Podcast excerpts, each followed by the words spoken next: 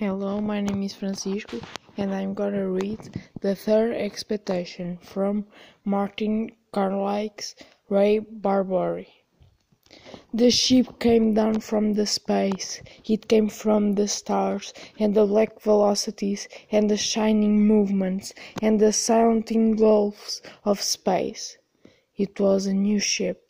It had fire in its body, and a man in its metal cells, and it moved with a clean silence, fiery and harm. In it were seventy men, including a captain.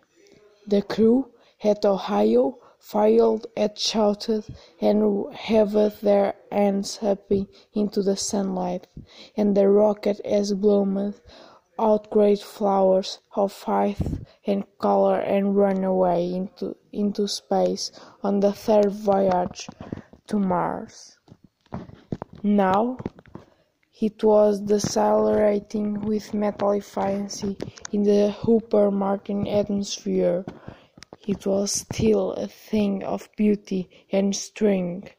It had moved in the midnight waters of space like a pale sea leviathan. It had paced on the silent moon and threw into itself, hour into one nighting gas, falling another. The man within it had been but other truth about sickness made well again each his turn.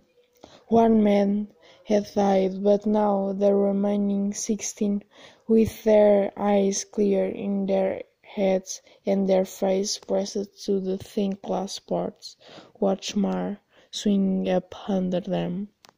"Mars!" cried Navigator Lansing. "Good old man!" said Manuel Hinkston, archaeologist. "Well," said the captain, John Black. The rocket laden of law of greengrass. Outside, upon this lawn stood an iron deer. Farther up on the green stood a tall brother Victoria house, quiet in sunlight, all covered with scrolls and rococo, its windows made of blue and pink and yellow and green colored glass.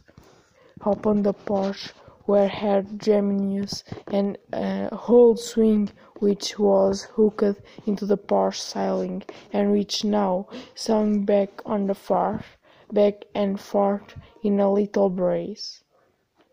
At the summit of the house was a cupola with diamond-lead glass windows and a dance-cap roof. Through the front window you could see the piece of music title Beautiful Ohio, City of the Music Rest.